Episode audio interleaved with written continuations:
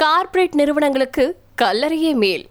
இருபத்தி ரெண்டு வயது இளம்பெண்ணின் விசித்திரமான முடிவு.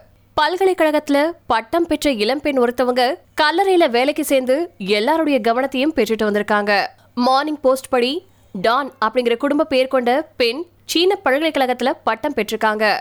டிக்டாக்ல டான் அடிக்கடி தான் வேலை செய்யக்கூடிய இடத்துடைய கிளிப்ஸை ஷேர் பண்ணிப்பாங்க. சீனாவுடைய சோங்கிங்ல இருக்கக்கூடிய மலையோர கல்லறையில தான் செய்யக்கூடிய வேலைய வீடியோவா ஷேர் பண்ணிப்பாங்க. இருபத்தி ரெண்டு வயதான அவங்க தோராயமா நாலாயிரம் யுவான் அதாவது நம்ம ஊர் காசுக்கு நாற்பத்தஞ்சாயிரத்தி எழுநூத்தி அறுபது ரூபா சம்பாதிக்கிறாங்க.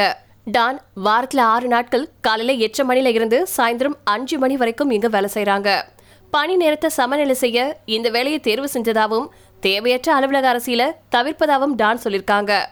இது ஒரு எளிமையான மற்றும் மெத்தனமான வேலை அப்படின்னு டான் சவுத் சைனா மார்னிங் போஸ்ட் கிட்ட சொல்லியிருக்காங்க நான் இங்கேயே இருக்கிறதுனால என்ன கல்லறை காவலர் அப்படின்னு கூப்பிடுறாங்க.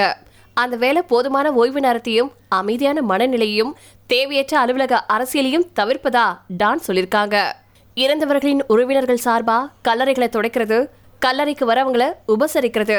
இதெல்லாம் தான் டானுடைய வேலைகளே.